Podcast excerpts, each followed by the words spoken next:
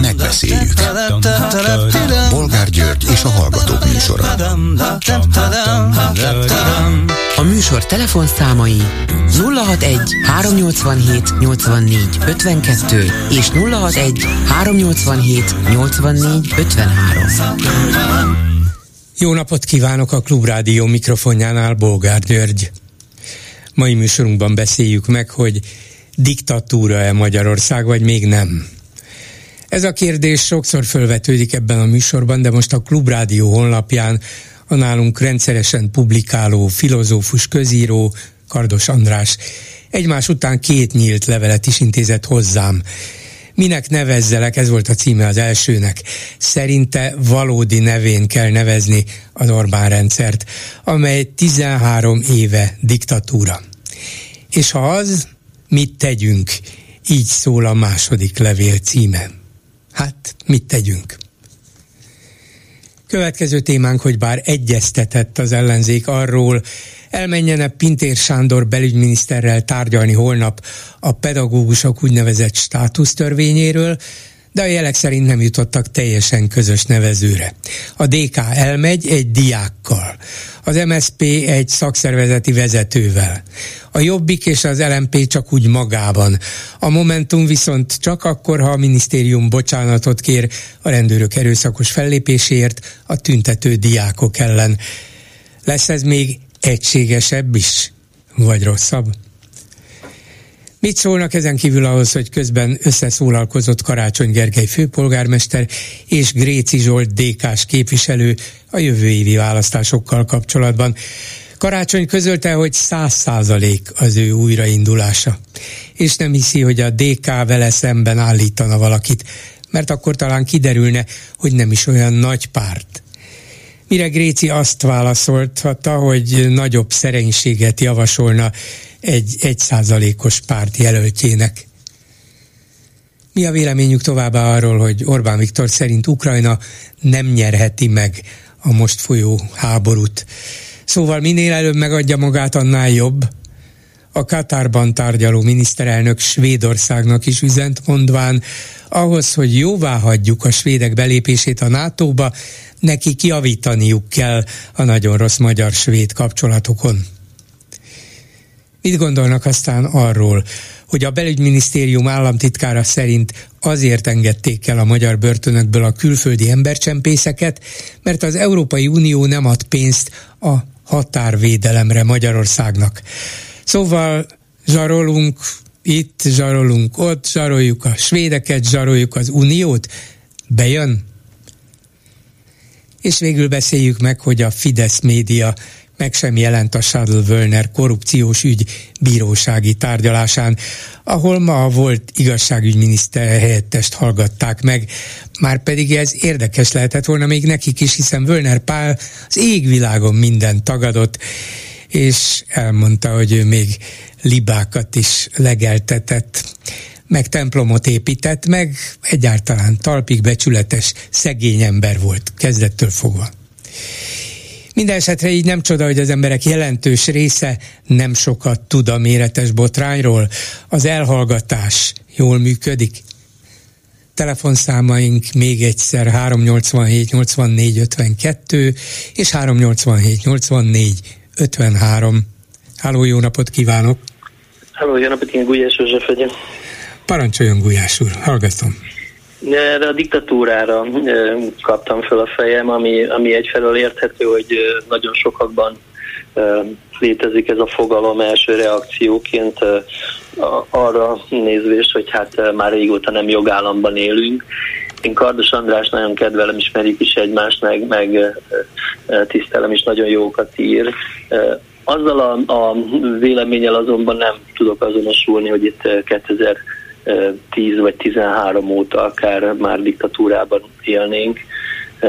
Egy, egyfelől, hogy jogállami működés nincs, az, az vitán felül áll, de a néven nevezésben illik pontosnak lenni, vagy érdemes pontosnak lenni, mert ha, ha diktatúrában élnénk és így értelmeznénk, akkor hát egy nagyon más működést kellene látnunk a, a parlamentben, vagy akár a parlamenten kívül, mind a kormány részéről, mind a, az ellenzék részéről. Tehát egy olyan rendszer, ahol tudatosan lépésről lépésre leépítették a demokráciát, elsők között a sajtószabadságot.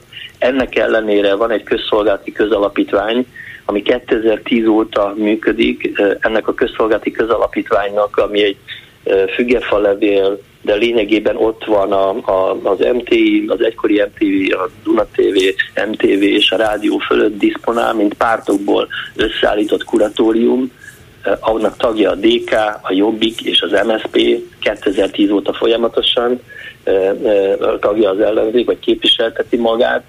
A, a, ilyen keretek között nehéz azt mondani, hogy hát a diktatúra bekényszerítette az ellenzéket a, abba, hogy, hogy így legitimálja a sajtószabadságnak a, a letörését. És a, hát nem bekényszerítette, mondja Kardos András, hanem becsalogatta. Hát különböző anyagi juttatásokkal. Egyáltalán a pártok, az ellenzéki pártok működése is azért éri meg az ellenzéki pártoknak, hiszen az állam, a Fidesz, a kormány finanszírozza őket, ezért ők fent tudják tartani magukat, hogy maradjanak örökre ellenzék. Ebben sok igazság van, és én, én is azt gondolom, hogy paradigmaváltásra lenne szükség, de ez nem önmagában az elnevezésen fog múlni. Az biztos, hogy, hogy hiányzik egy rendszerkritikai alapállás, és azért említettem ezt a, a, a példát, mert van egy másik példa, ami elő szokott kerülni, hogy hát akkor mit keres az ellenzék a parlamentben. Most én abban a, a struktúrában, ami itt kialakult az elmúlt időszakban, abban a tekintetben megértő vagyok, ha tetszik, hogy a, a, az ellenzék nem azt csinálta, hogy a választások után eh, az összes megnyert egyéni választókerületről lemondott, és eh, nem vette át a, a, a mandátumot, mert ebben az esetben eh, a, a minden mandátum az a listáról vagy a Fidesz, vagy a mi hazánkot illette volna, illetve kiírták volna az új választásokat, amint meg nem indul el a, az ellenzék. Ez, ez nem biztos, hogy célra vezető lett volna. Nem állítom, hogy amit viszont helyette csinálnak, az a célra vezető lenne, ellenkezőleg, tehát azt is gondolom, hogy föl kellett volna ismerni, hogy 2010, de legkésőbb 13 óta nem lenne szabad ugyanazt csinálni, mint a, a korábbi években, és itt tulajdonképpen a, a parlamentén kívüli politikai munkához való viszony kellene újra gondolni az ellenzéki pártoknak, beleértve azt is, hogy a parlamentit meg lényegében el kellene engedni a formális feladatokon kívül, tehát hogy ne veszítsék el a mandátumokat, de az összes erőforrásokat lehetne hatékonyabban használni, akár arra is, amit gyakran mondtak korábban, hogy új szövetséget építve a civilekkel, én ezt nem látom, hogy ez, ez nagyon meg lenne építve ez a dolog, vagy a vidéket lejárva, a vidéken társadalmi bázist építve lehetne erősíteni a társadalmi támogatottságot. Itt se látok kellően határozott, erős, vagy, vagy ha tetszik, tartós, szívós, végig gondolt lépéseket. És van helyette ez a, ez a semmilyen lét, ami, ami joggal háborítja fel akár Kardos Andrást, akár másokat is, hogy, hogy hát így, így nem sok értelme van. De hogy mondom, én különbséget tennék a között, hogy a, a parlamenti mandátummal a képviseleti joggal élnek-e, mert ott valamiféle jelenlétet igenis fel lehet mutatni, de ezzel nem azt értem, hogy annak van értelme, hogy, hogy módosító indítványokkal vagy határozati javaslatokkal bombázni a, a, a kormánytöbbséget, mert annak semmi értelme nincs, de mondjuk voltak olyan megnyilvánulások, akciók a parlamentben, ami, ami segített abban, hogy a választók jobban értsék, hogy mi történik az országban. Magyarán nem a hagyományos parlamenti eszközökkel kellene a parlamentben sem működni és dolgozni, hanem újszerű, látványos, esetleg érzelmileg felkorbácsolóbb, nem csak most jobban oda mondogatunk, vagy durvább szavakat használunk, vagy viszünk egy zsák krumplit, hanem például amikor, amikor elfoglalták a parlamenti szószéket, odaálltak a lépcsőre, és közben közvetítették Facebookon élőben, hogy mi történik, megzavarodott a Fidesz, a többség. Ilyesmikre gondol, hogy ezeknek talán van értelmük? mindenképpen újfajta megoldásokra, ezt már ugye újra nem biztos, hogy el lehet játszani. De másodszorra nem, igen. Nagyon tetszett az, amikor a Tompos Márton fölment a pulpitusra, és a Polt Péternek tartott egy előadást a, a a eddigi korrupciós történetekről. A Polt Péter nem tudta megkerülni, hogy viszont válaszban ne reagáljon, de egy nagy dadogás volt, amit mondott. Tehát az, az, az egy elég innovatív felszólalás volt. Nem állítom, hogy ezzel bármi is történt, de segítette abba talán, hogy szembesítsük a, a rendszert a, a valósággal ehhez képest mondjuk a közszolgálati közalapítványban részt venni, azt, azt, azt teljesen félrement dolognak látom. Tehát ott nem látok olyan attrakciókat, ami, ami az ellenzéknek bármit is hozna, ugyanakkor bármilyen jogállamisági tárgyalásban azt lehet mondani, hogy de kérem, itt van a közalapítvány, az ellenzék ott van a kuratóriumban, elmondhatja a, a, a véleményét, míg azért a jogalkotási területen pontosan látszik, hogy messziről látszik, hogy statáriális jogalkotás van. Tehát ahogy a választói törvényt módosították most éppen, vagy az orvosi kamara jogfosztása megtörtént, vagy a katatörvény, és ehhez nem árt, hogyha az ellenzék ezt a parlamentből is föl tudja hangosítani, vagy a parlamentből kivonulva bázist építve, és akár tüntetéseket szervezve tudja az erőforrásait Értem. Használni. Magyarán, hogyha ez egy igazi virtigli diktatúra volna, akkor se a parlamentben sem azon kívül az ellenzék, vagy éppen a soros jogfosztottak, mondjuk az orvosi kamara, nem tudta volna érthetően elmondani még a sajátjainak sem, hogy micsoda disznóság történt itt a parlamentben, és talán nem is csatlakozott volna annyi orvos önszántából a kamarához, mert, mert a diktatúra ezt a lehetőséget elnyomta volna. Így, így van, és, és uh, miközben tartunk abba az irányba, hogy az ellenzéket kriminalizálja a kormány, tartunk abba az irányba, hogy akár a nemzetbiztonsági szolgálatok segítségével a médiát kriminalizálja a, kormány, a civileket, a függetleneket a, kriminalizálja a kormány, és ebben vannak fenyegető jelenségek, ez egyre inkább egy a putyini modellt követő autokrácia, de azt, azt még nem, nem hiszem, hogy azzal előrébb vagyunk, hogyha ha diktatúrának nevezzük. Viszont egy sor dolog, amit az András feszeget, az, az megkerülhetetlen, és kellene egyfajta paradigmaváltás, mert én is azt gondolom, hogy az ellenzék, hogyha mindent úgy csinál, mint ahogy egyébként 2022 előtt csinál, akkor ebből nem tud más lenni, mint újabb kétharmad. Én nem látom azt, hogy hiteles alternatíva képzésben előreléptek volna. Ugye most van ez a 6-7-8 vagy nem tudom hány párti külön építkezős, egymásnak beszólongatós történet. Ez, ez, ez, ez nem, nem erősíti egyiket se, hanem talán mindegyiket gyengíti. Igen. Igen, látni kell azt, hogy itt van egy hitelességi deficit az ellenzéki térfélen, ami nem mindenkit egyformán sújt, van egy vezetési válság, nincs igazi líder, a, a, akit akár az ellenzéki pártok, de pláne a, a szélesebb közönség elfogadnak. És még egy dolog, ez a pedagógus történet. Ugye nem mindegy, hogy maguk az érintettek mit mondanak, vagy mit várnak el. Tehát én miután a PDS, meg a, a diák, vagy akár a pedagógus mozgalmárok is ebben nem egységesek, sőt volt a PDS az kifejezetten azt mondta, hogy, hogy mindenképpen menjenek el a pártok, az, hogy végül elmennek, ez oké, okay, csak az a, az a nagy kérdés, hogy, hogy mit csinálnak ott, és mihez kezdenek.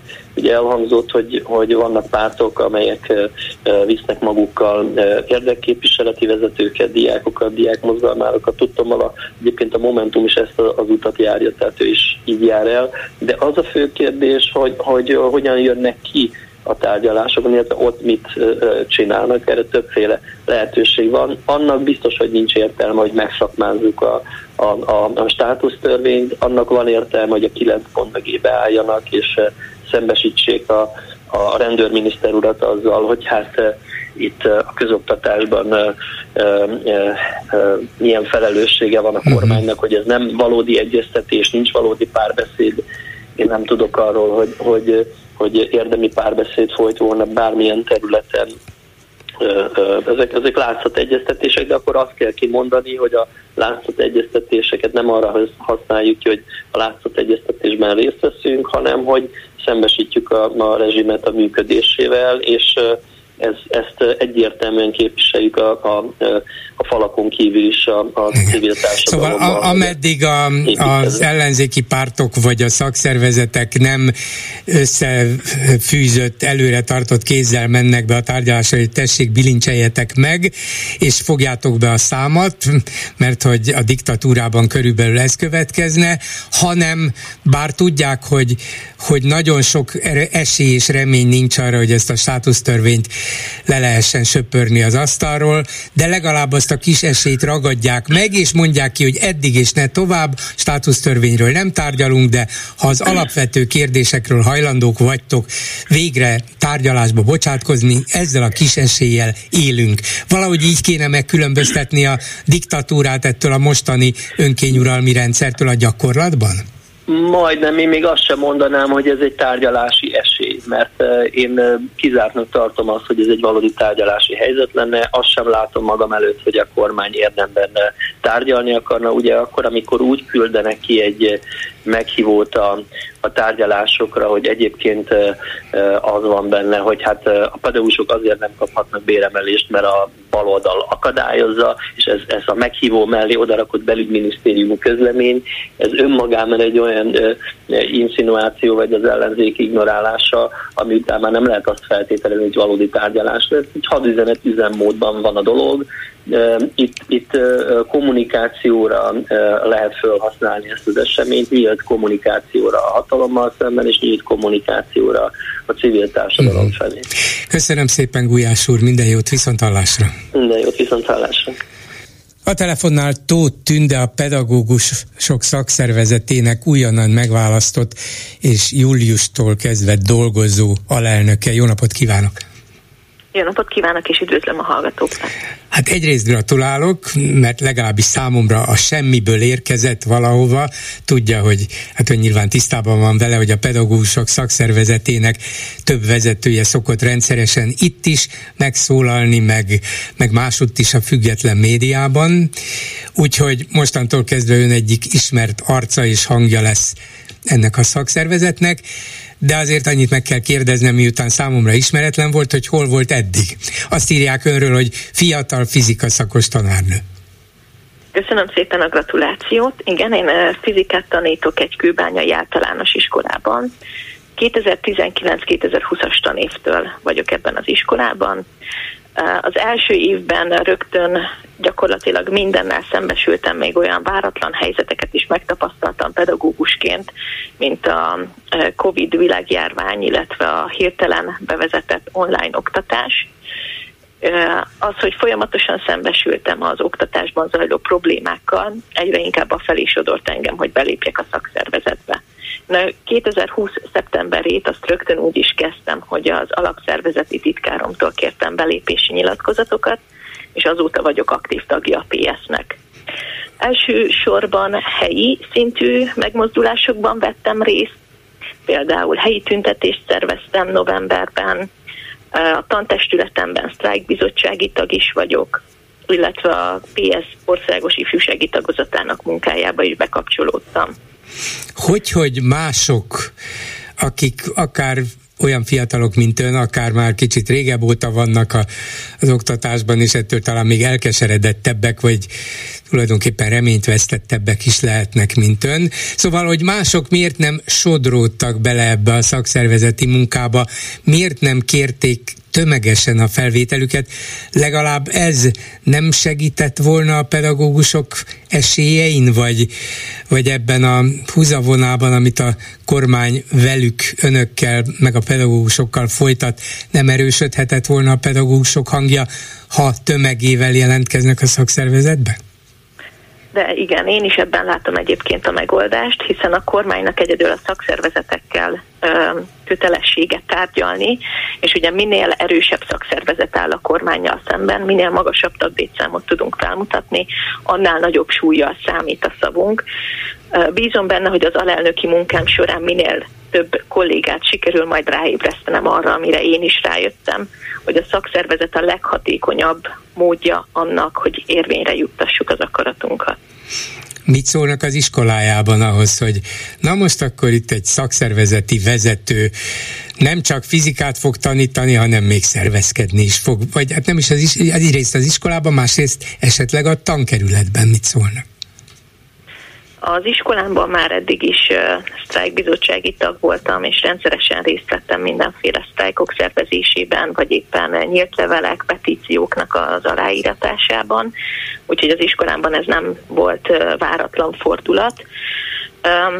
Amit viszont majd az iskolámban meg kell oldani, az, hogy alelnök kiválasztottak, ez egy teljes embert igényel majd, úgyhogy a helyemre majd kell egy másik kollégára. Ajaj, akkor még, egy, még egyel kevesebb fizika tanár lesz, te jó ég? Hát sajnos jelen pillanatban igen, de én azon, fogom, azon fogok dolgozni az elkövetkezendő években, és a az elkövetkezendő 5 éves ciklusomban, hogy minél több fiatal kapjon kedvet a tanári pályához, és újra minél jobb legyen a pedagógusnak lenni. Úgyhogy bízom benne, hogy a jelenlegi problémák mérséklődnek majd idővel. Azt, igen. Azt, hát nem tudom mennyire könnyű ezt elmagyarázni, de meg tudja mondani, hogy ha önnek mégis ez volt a vágya, vonzalma, hogy fizikát tanítson és, és tanár legyen, bár amikor ön az iskolába került, akkor, akkor már rég nem volt jó a helyzet, nem volt túl vonzó, hogy hogyan lehetne több fiatalembert a tanári pályára hívni, mm, arra ösztönözni, hogy ott keressen boldogulást, mi kell hozzá, és mi az, amitől reméli ön is, meg talán mások is, hogy rendbe lehet valahogy tenni az oktatást?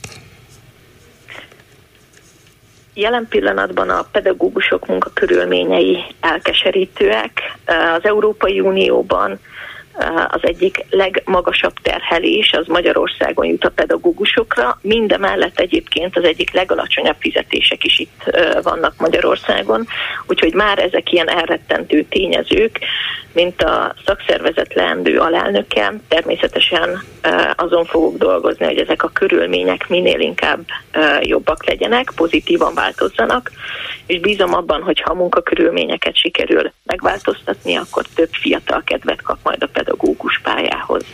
Hát egyébként tanítani nagyon jó, a gyerekekkel együtt dolgozni hihetetlen élmény, folyamatosan kreatívnak kell lenni, és együtt gondolkodni velük, ami akkora pozitív töltetet ad a mindennapokban, hogy bízom benne, hogy azért ezt minél több pedagógusnak, leendő pedagógusnak lesz lehetősége megtapasztalni, úgy, hogy mellette a munkakörülmények sem teszik el az ember kedvét.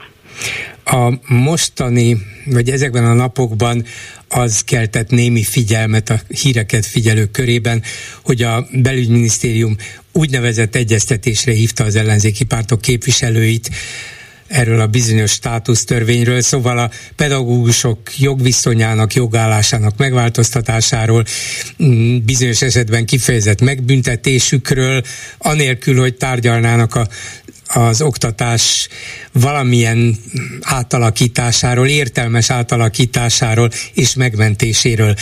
Mint hallott, hallhatta ön is, de nyilván tud róla, az ellenzéki pártok úgy látszik, hogy elmennek erre az úgynevezett egyeztetésre, de bizonyos feltételekkel például szakszervezeti vezetők kíséretében, vagy diákok kíséretében, nem mindegyik, de vannak bizonyos feltételeik. Önök, mint a nagyobb pedagógus szakszervezet, mit ajánlott a pártoknak, mit csináljanak? Megmondom őszintén, a holnap, ha jól emlékszem, holnap igen, esedékes igen, igen. tárgyalással kapcsolatban még nincsenek információ, ugye július 1-től fogom majd betölteni az alelnöki tisztséget a pedagógusok szakszervezetében.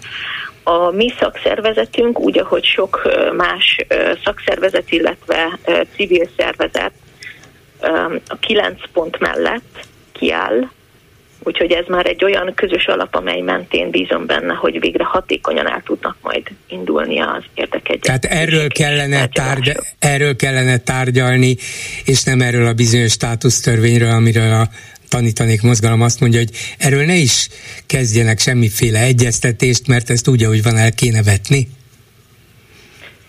Um, ebből a szempontból, tehát a jelenlegi formájában a státusztörvény szerintem is elfogadhatatlan. Hogyha ezen tudunk módosítani úgy, hogy a pedagógusok ne érezzék ezt egy teljes jogfosztásnak, és ne legyenek még rosszabbak a munkakörülményei, akkor véleményem szerint ez még akár működhet is a jövőben, abban vagyok biztos, hogy a jelenlegi formájában nem elfogadható a státusztörvény, és hogyha ez így átmegy, akkor még több kolléga fogja ott hagyni a pályát. Ha jól emlékszem, az a hangszámlálóján már majdnem 5000 pedagógus jelezte, hogy a státusztörvényben szereplő feltételek mellett ő nem kívánja majd folytatni a pályáját. Hát igen, akkor bekövetkezne az azonnal látható katasztrófa minden bizonyal.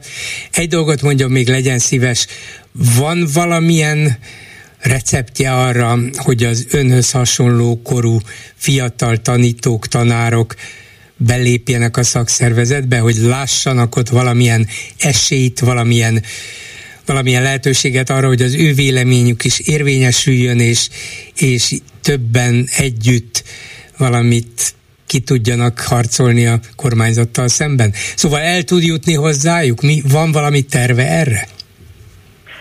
Jelen pillanatban is zajlik egyébként egy országjáró fórum, amelyet a PS jelenlegi vezetősége tart minden egyes nap jóformán járják az országot, és elmennek kollégákkal beszélgetni, tájékoztatni őket a várható státusztörvényel kapcsolatban, illetve az oktatás jelenlegi helyzetéről, állapotáról is beszélgetnek, és ezek a személyes beszélgetések a kollégákkal azok új belépőket is hoznak, úgyhogy én is ebben látom egyébként a megoldást.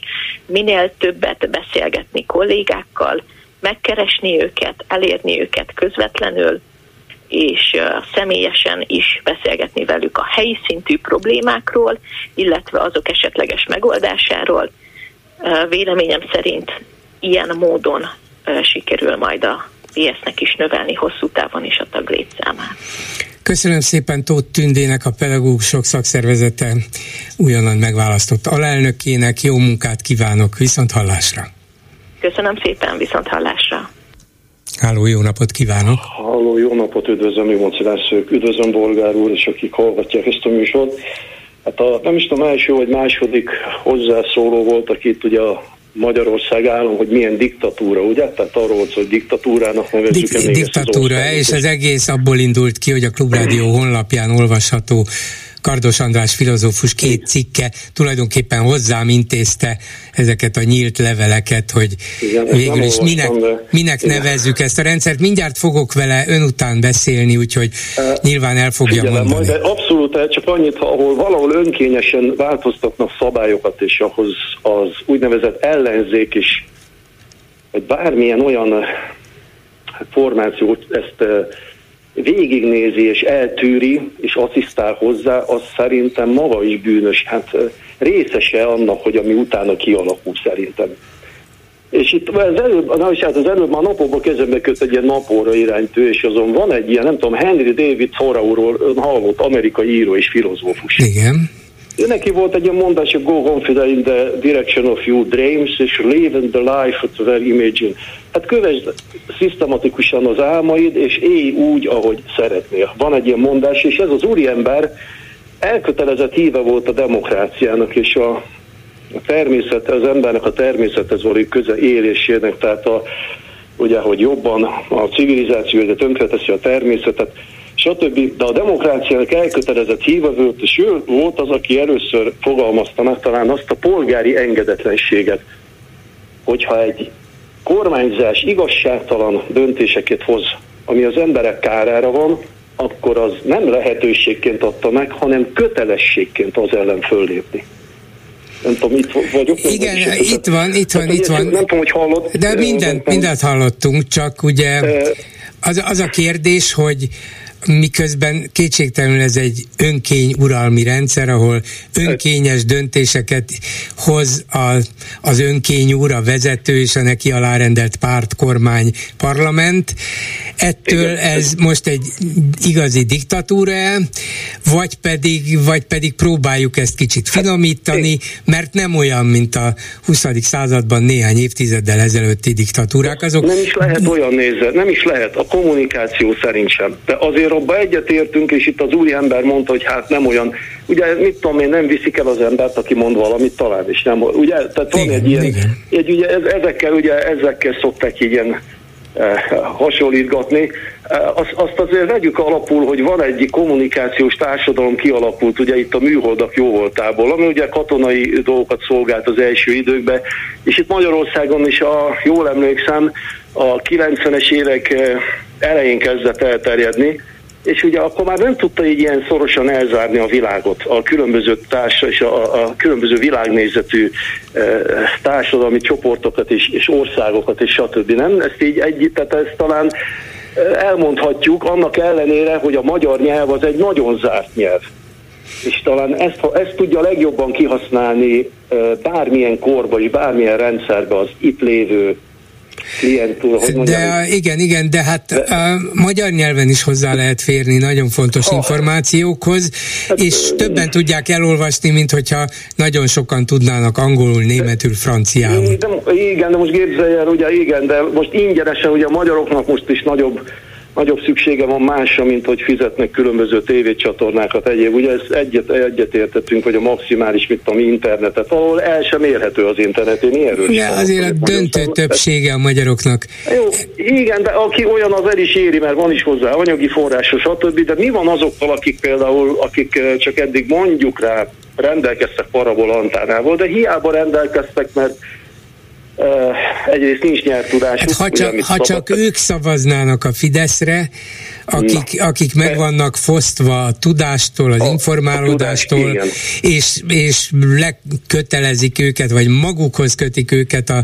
a kormányzati hatalomból, meg annak különböző leágazásaiból, akkor nem maradna a Fidesz hatalmon, mert azért ők nem a többség. Nos, igen, igen, ezt mondom, ez, ez amit én bennem is megfogalmazódott, hogy akkor akik tájékozottak, hozzáférnek, még talán utazni is tudnak, a világváltásuk is talán egy kicsit szélesebb, mint azoknak a, annak a rétegnek. Most itt nem akarok senkit megbélyegezni, félre ne értsen, tehát nem erről van szó. Tehát van, aki a körülményei folytán nem tudott tovább lépni, ki vannak szorítva a társadalom peremére, stb. De ez a, a többségi társadalomnak is a felelőssége, én úgy gondolom. Ezt nem szabad lett volna hagyni, ezt a kettészakadást, szétszakadást, szegregálni az iskolákat, oktatást, ugye.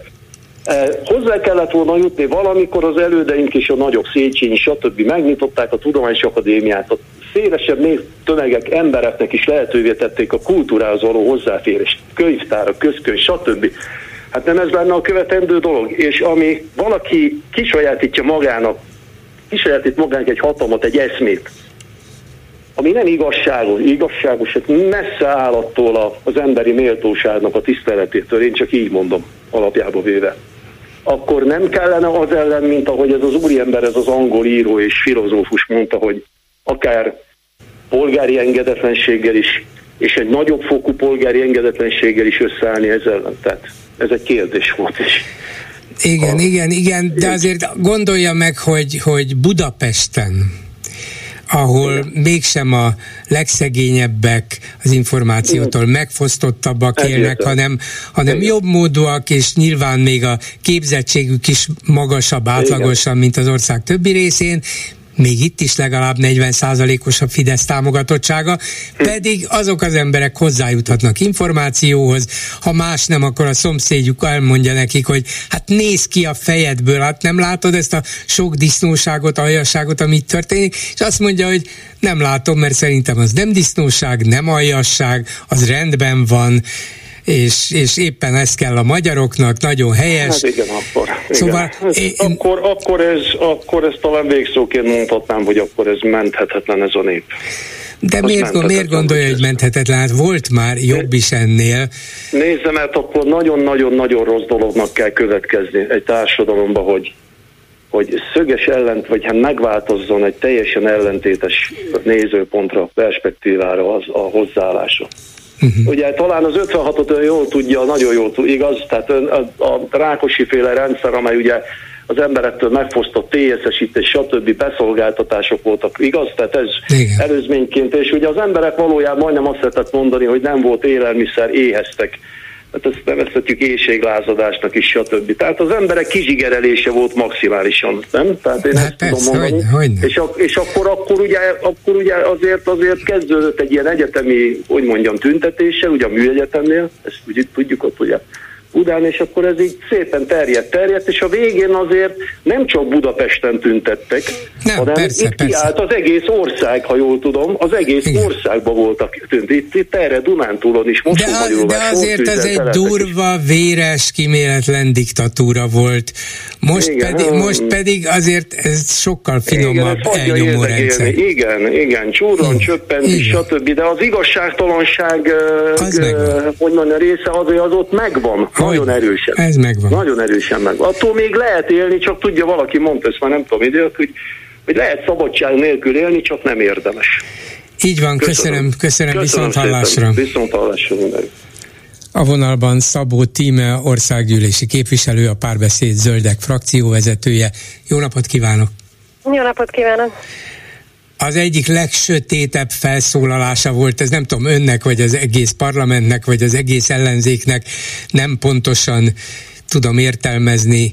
Rétvári Bence belügyminisztériumi államtitkárnak a válaszát, amikor ön fölvetette ezt a Bőte Csaba körül, illetve az alapítványa körül kirobbant, és egyre inkább elgondolkodtató legyünk-e pillanatban még ilyen általánosan kicsit eufemizálók, és ítélet nélküli jelzőt használók. Szóval, amikor ön ezt szóba hozta a parlamentben, akkor ez volt az egyik legsötétebb felszólalása. Ön értette, hogy mire vonatkozik, hogy ez az ön egyik kirívó megszólalása volt, vagy úgy egyáltalán mindenkié a rendszerváltás óta. Mire vonatkozott ez? Hát én, hogyha jól értettem, akkor Étvári Bence államtitkár arra gondolt, hogy, hogy az én egyik legsötétebb felszólalásom volt ez, de én mindig onnan tudom, hogy valamiben nagyon-nagyon beletalálunk a kormánynál, nagyon érzékeny pontra tapintunk, amikor ilyeneket mondanak, amikor, amikor felháborodnak a felszólalásunkon. Minden más esetben valami cinikus viszontválaszsal leütik ezt, vagy dollárból oldaloznak, vagy, vagy nem tudom, milyen hülyeségeket kitalálnak. Amikor nagyon felháborodnak, akkor tud, tud, tudjuk, hogy ők tudják, hogy igazunk van. Tehát hogy azért tényleg nem az én felszólalásom volt a legsötétebb, hanem az, amit a kormány úgy általában gyerekvédelem címén művel, hogy miközben hergeli a társadalmat az azonos nemű párok ellen, és kitalál nem létező óvodai nem átalakító műtéteket, aközben a nagy liblingjük Bőjte Csaba atya szerzetes a saját gyerekházaiban, tehát a rábízott állami gondozásban nevelt gyerekeket, igaz, hogy nem itthon, hanem Romániában, meg, meg, meg gyerekeket nagyon csúnyán kihasználták, bántalmazták, szexuálisan megalázták. Ezt én szóvá tettem, ugye itt most már nem egy ügy van, ahogy Bőte Csaba előszeretettel állítja, hogy hát ez egy magányos elkövető volt. Magányos elkövető egyébként is az, aki szerint, Bőte atya szerint, aki 10 éven keresztül 8 és 16 év közötti fi, kisfiúkat erőszakol meg szisztematikusan, és ugye itt az el, elkövető, tehát nem Bőte Csaba volt, hanem ott az ő ház, gyerekházában egy nevelő, akit egyébként a romániai bíróság 28 év fegyházbüntetésre ítélt jogerősen. Zárójelbe jegyzem meg, hogy itthon Kaláta Gábor 500 ezer forint büntetést kapott több tízezer gyermek. Hát ott erősz, erőszak nem volt csak képek gyűjtögetése.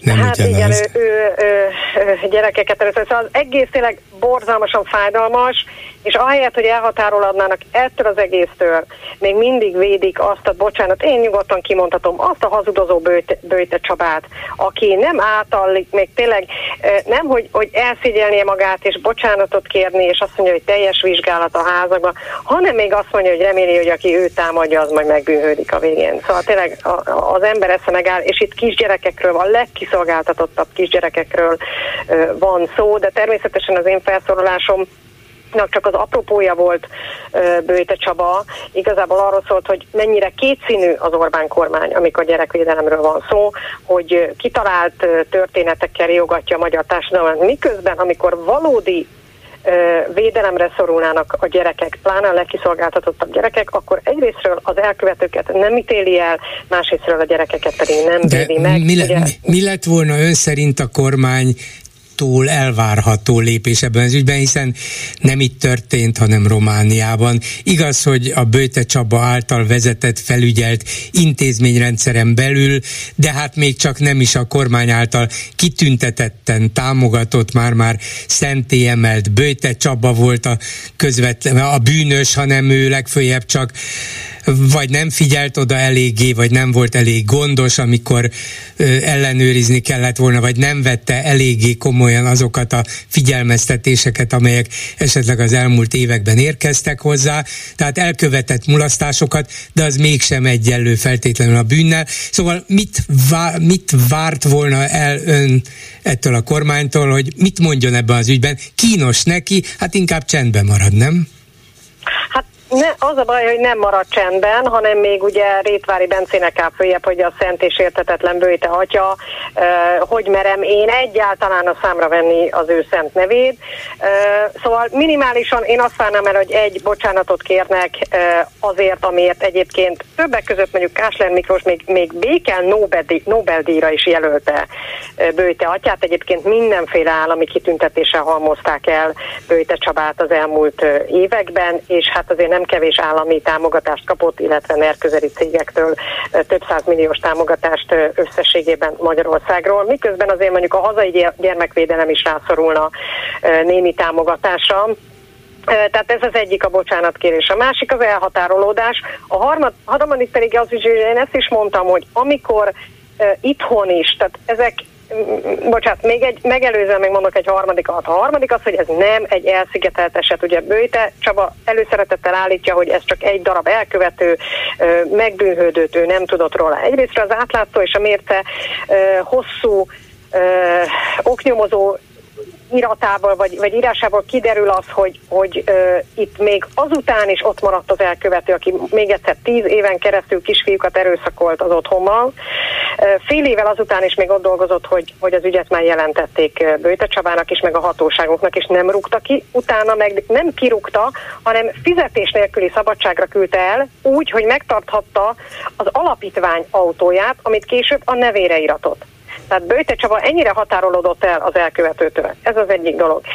Kettő, hogy ez nem egy elszigetelt eset volt, mert azóta kiderült szintén az átlátszó és a mérce cikkéből, többek között, hogy egy, egy lány, azóta már nem az otthon lakója, de régen az otthon lakója volt, Bogár Monika arccal névvel vállalta azt, hogy őt 15 éves korában szintén egy ottani nevelő, egy másik nevelő egy éven keresztül folyamatosan megerőszakolta. Azóta több tucat volt nevelő és volt bőteház lakó gyerek tanúsította azt, hogy, hogy, hogy igen, az az ember egy erőszakos volt, és, és segítséget kértek. Ehhez képest ebben az ügyben még nincsen nyomozás, mert, mert Bőte Csaba folyamatosan próbálja elbagatalizálni. Ő azt közölt a nyilvánossággal, hogy szerinte gyermeki viccből állította ez a lány, hogy őt egy éven keresztül megerőszakolták, gyakorlatilag belebulingolták abba, hogy, hogy később tagadja, hogy ez történt, miután folyamatosan fenyegették, hogy majd el, onnan kidobják a házból. És ráadásul Bőte Csaba még, még ezzel az áldozat lányal ordítozott, hogy, hogy, hogy képzelj, mert persze azért kirúgták ezt az embert, tehát hogyha annyi egyébként nem lett volna bűnös, akkor meg miért rúgja ki Bőte Csaba. Minden esetre a, a, a kirúgott ember miatt még az áldozat lányal ordítozott Bőte Csaba, hogy, hogy na most akkor miatta ki kellett rúgni a barátját. Szóval, hogy azért itt nagyon-nagyon komoly, súlyos, és úgy tűnik, hogy szisztematikus visszaélések vannak a bőjteházakban, Tehát ez nem egy elszigetelt eset. És akkor mondom a negyediket, hogy amit a kormánynak mit kellett volna tennie. Ugye a hazai gyermekvédelmi rendszer és a nevelőszülői hálózat is a romokban van.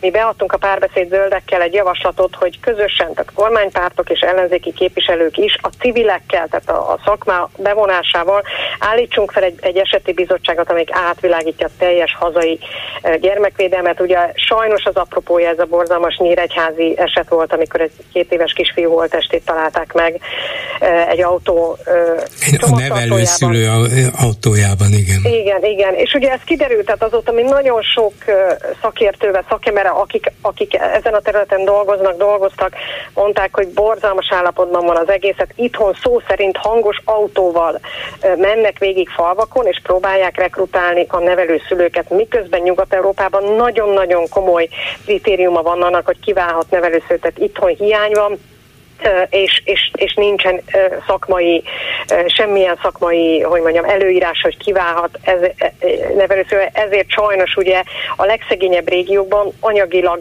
teszik érdekelté sokszor alkalmatlan embereket, hogy gyerekeket neveljenek, és ebből nagyon sok szexuális abúzus és fizikai abúzus is van. Ugye a, a nyíregyházi eset után egy-két héttel ki is derült, vagy előtte talán egy, egy másik kislány esete, aki, akiről már az örökbefogadó család derítette ki, hogy, a, hogy az előző nevelőszülőknél az apa folyamatosan szexuálisan abúzálta.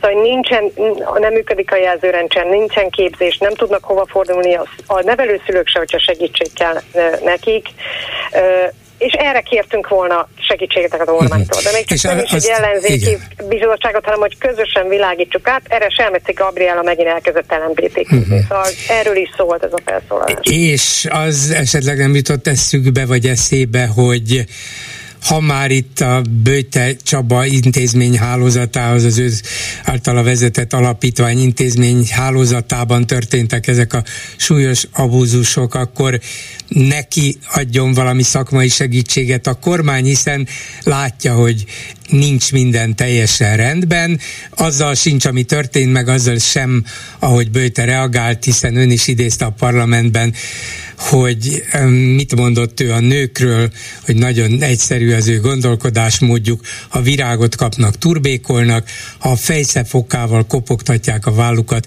akkor sikoltoznak, nem olyan komplikált a női lélek, szóval nyilvánvalóan hát nem hiszem, hogy Bőte Csabát bármilyen szempontból meg lehetne változtatni, de talán a vezetési módszereit a kormány bizonyos nyomásgyakorlással, vagy fogalmazunk finomabban, segítséggel mégiscsak tudná változtatni, és miután annyi pénzt is ad hozzá, meg annyi politikai és egyéb támogatást is Böjte Csabának, ennek bizonyára volnának akár hasznos következményei is. Hát ez bizonyára így van, és ez nyilván eszébe juthatna a kormánypárt pártnak is, vagy kormánypártoknak is. Nekem a Magyarország gyűlés képviselőjeként nyilván elsősorban a magyarországi helyzet javítása feladatom. Úgy gondolom, hogy valószínűleg a romániai hatóságok felfigyeltek erre, és ők maguk bizonyára tesznek majd valamit, hiszen ugye ez a Bőte Csaba által vezetett gyerek otthonok, ezek, ezek Románia területén vannak. Természetesen ettől függetlenül a kormánynak magának is eszébe juthatna az, hogy, hogy ennek utána nézni, ha már valóban 100 milliókkal támogatják ezt az ügyet, ami egyébként önmagában egy nemes dolog, csak most már jó lenne, hogyha néhány száz milliót hozzávágnának a magyar gyermekvédelmi rendszerhez is, ami szintén borzalmas állapotban van. Például Nyugat-Európában létezik egy úgynevezett Child Protection Policy nevű, hát tulajdonképpen egy útmutató, amelyik pontról pontra végigveszi azt, hogy ha baj van, akkor kihez kell fordulni, mit kell lépni, mit kell csinálni. Akár, hogyha kiderül mondjuk egy, egy fizikai abúzus, egy, egy pszichés, egy, egy szexuális, akkor, akkor kinek mit kell ebben tennie, hogy megvédjék a gyerekeket. Magyarországon ugye itt is egyébként az Orbán kormány már, már tíz évvel ezelőtt átadta ezeket az egész nevelőszülői hálózatot az egyháznak. És az egyháznak lövése nincs, ugye Kisrigó kedvenc püspöküknek, itt is ugye Szeged egyház, vagy Csongrád Csanád egyház megyében, vagy Vármegyében, vagy hogy, már, hogy kell ezt már mondani. Nem kötelező, lehet mondani nem kötelező, megyét is. akkor köszönöm, igen, nekem a Félkámán tér is Moszkva Szóval értem, értem. Semmit, igen. hogy az egyház itthon sem tud semmit. Átadták nekik, mert az biztos milyen jó, mert az egyháznak minden is kell, és, és nem semmilyen szakmai és vagy anyagi segítséget nem kapnak. Ebből még az ombudsmani jelentésben is szerepelt pedig a, a jelenlegi ombudsman sem vádolható meg Magyarországon azért ellenzékiséggel Egy dolgot még... Ő is rávilágította a visszásságokra. Egy dolgot kérdezek még, ugye holnapra hívták az ellenzéki pártokat a belügyminisztériumba, hogy erről a bizonyos pedagógus jogállási vagy státusztörvényről egyeztessenek. Tegnap az ellenzéki pártok próbálták koordinálni a válaszukat, és úgy tűnik, ha nem is pontosan azonos módon, de hajlandók részt venni ebben, a párbeszédről nem hallottam, és akár mennek, akár nem, még annyit mondjon arról, hogy van valamilyen legalább gyakorlatilag érezhető közeledés az ellenzéki pártok között, hogy azért hagyjuk abba már egymás hát különböző kioktatását, vagy, vagy finom támadását, vagy egymásnak szóló megjegyzéseket próbáljunk együttműködni? A, a párbeszédőnek mindig is együttműködés párti volt tőlem, biztos, hogy nem hallott, és soha nem is fog hallani ö, semmilyen ö, kritikát más ellenzéki párttal kapcsolatban, ö, vagy rossz indulatú ö, beszólást. Én nem vagyok ennek a híve, én azt gondolom, és mi a párbeszédbőrdekkel azt gondoljuk, hogy, hogy, hogy ebben a rendszerben szükség van, tehát nem engedhetjük meg magunknak azt a luxust, hogy ne működjünk együtt. A holnapi egyeztetéssel kapcsolatban a párbeszéd zöldek is részt vesz.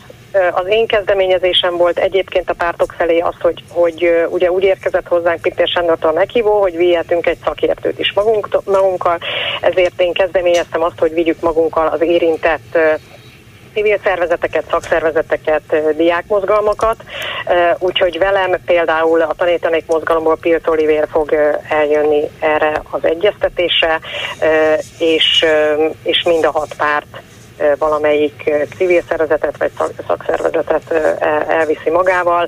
Hát mi azt gondoljuk, hogy úgy van helye erre a találkozóra elmenni, hogyha ott vannak az érintettek is, de nagyon fontos hangsúlyozni, hogy mi nem, a párbeszédböldek sem azért megy el erre a, a találkozóra, mert egyeztetni akarunk a státusztörvényről. Egyetlen egy dologra vagyunk hajlandóak, hogy elmondjuk, hogy ezt a státusztörvényt vissza kell vonni. Ezt nem lehet reszelgetni, mert ez úgy, ahogy van, borzalmas. Hát ki, miért kell kivenni a, a, a pedagógusokat a közalkalmazott státuszba? Hát ki a közalkalmazott, hanem a pedagógus könyörgöm. Szóval erről erről nem, nem nyitunk mi sem vitát, ahogy tudomásom szerint a többi párt sem. El fogjuk mondani Pintér Sándornak azt, hogy ezt vissza kell vonni.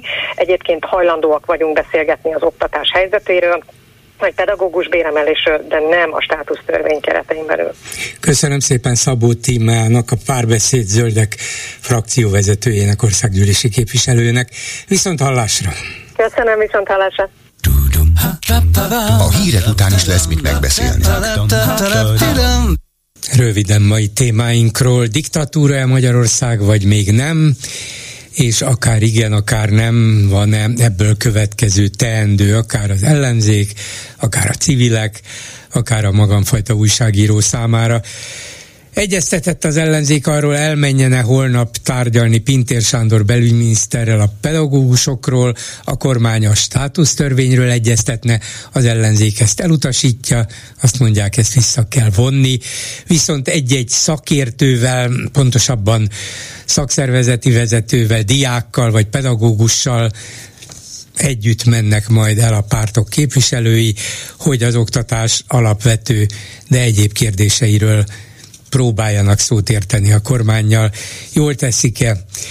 Aztán Karácsony Gergely és egy DK-s képviselő Gréci Zsolt üzengetett egymásnak arról, hogy akkor hogyan is legyen a jövő évi önkormányzati választáson karácsony indulása. Ő bejelentette, hogy száz százalék, hogy indul, és nem hiszi, hogy a DK indítana vele szemben valakit, mert még kiderülne, hogy a DK nem is olyan nagy párt. Gréci viszont szerénységet javasolt az egy százalékos párt jelöltjének. Orbán Viktor, aki Katarban tárgyal, azt mondta, hogy Ukrajna nem nyerheti meg a most folyó háborút és azt üzente Svédországnak, hogy előbb javítsa meg kapcsolatait a magyarokkal, mert azok nagyon rosszak, és csak akkor lehet szó arról, hogy jóvá hagyjuk a belépésüket a NATO-ba. A belügyminisztérium államtitkára a parlamentben azt mondta, hogy azért engedték el a magyar börtönökből a külföldi embercsempészeket, mert az Európai Unió nem ad pénzt a magyar határvédelemre, szóval zsarolunk Katárban, zsarolunk Budapesten, svédeket, Brüsszelt, Európai Uniót, beválik-e és végül a Fidesz média meg sem jelent a Sádl Völner ügy második tárgyalási napján, amikor a volt igazságügyminisztert hallgatták meg, pedig ő mindent tagadott, úgyhogy lett volna miről beszámolni, hát talán majd az MTI egy rövid kis tényszerű összefoglalóban még a fideszes olvasók számára is elérhetővé teszi azt, hogy tulajdonképpen nem is történt semmi. 387 84 52 és 387 84 53 a számunk. Háló, jó napot kívánok! Egy hallgatónak kell lennie a vonalban, ha igaz. Én hallok valami halvány sustorgást, a vonal megvan, csak a vonal másik végén ki van. Halló, halló, nem hall engem? Akkor megpróbáljuk vagy újra hívni, vagy Kardos Andrást, akiről már szót ejtettem a műsorban, hogy tudnélik, ő az, aki az elmúlt napokban két cikket is publikált a Klubrádió honlapján, arról, hogy méghozzá nekem címezve, ezek nyílt levelek voltak, hogy diktatúra az a magyar rendszer, amit Orbán Viktor itt kialakított, szerinte egyértelműen igen, és ezt kell először leszögezni, ennek tudatában, ennek ismeretében, ennek elismerésével kell az ellenzék, a civilek, a választók válaszait megtalálni arra, hogy ezt a rendszert hogyan éljük túl, vagy hogyan változtassuk meg. Erről fogok vele beszélni, hogyha nem érjük el az előző hallgatónkat, aki benne volt a semmiben, pontosabban megvolt a kapcsolat, csak lehet, hogy ő közben kiment, és valaki mással beszélgetett helyettem. Na jó, szóval mindjárt kiderül a számomra is, nem csak önöknek, hogy ki lesz legközelebb, Kardos András-e vagy egy hallgató, addig is legyenek türelemmel, mert megéri, itt is van már a, a, a Kardos András. Jó napot kívánok! Jó, jó napot kívánok! Na, végre megtaláltuk egymást, mert előbb egy hallgató valamiért nem akart velem szóba állni, valószínűleg csak nem hallott engem, és a technika akadályozta meg, de mi ketten halljuk egymást, sőt... Én halljuk egymást, igen. Sőt, én olvastam is önt a Klubrádió honlapján. Két, két nyílt levelet is küldött nekem abban az ügyben, ami sokszor előkerül ebben a műsorban, tehát ezt nagyon is jogosan vette észre, hogy minek nevezzük ezt a rendszert, amit itt Orbán Viktor kiépített, diktatúrának-e, és hát kis nehezteléssel, finom korholással elmarasztalt engem, hogy én nem akarom kimondani, hogy ez bizony diktatúra hanem hát egy afelé tartó rendszernek nevezem, Igen. pedig ön szerint egyértelműnek kell lenni. Miért? Igen.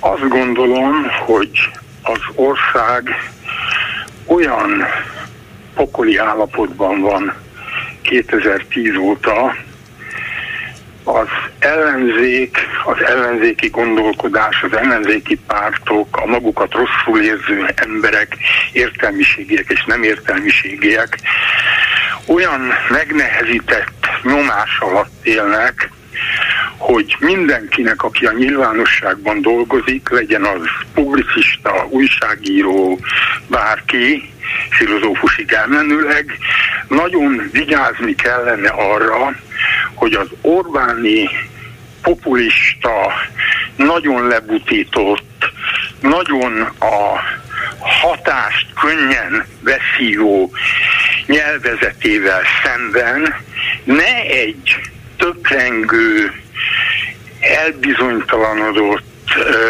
tétovázó nyelvet használjon, ugyanis ez a nyelv alkalmatlan arra, hogy az Orbáni rendszerrel szemben egy alternatívát fogalmazzon meg.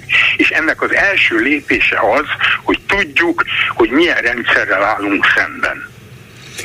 Én írtam még tavaly egy könyvet az Orbán rendszerről, az volt a címe, hogy Orbán Puzzle, és ott én is belebonyolódtam ebbe a kérdésbe, mert úgy gondolom, hogy nem igazán megkerülhető, valóban tudnunk kell, hogy milyen rendszer ez, és én sem szeretem ezeket a kicsikét mismásolónak felfogható véleményeket, hogy hát ez egy hibrid rendszer, bizonyos szempontból persze igaz, hiszen megvannak a demokrácia, formálisan legalábbis az intézményei, vannak választások, ezek részben legalább szabadnak minősíthetők, elvileg meg lehetne buktatni a rendszert egy választáson.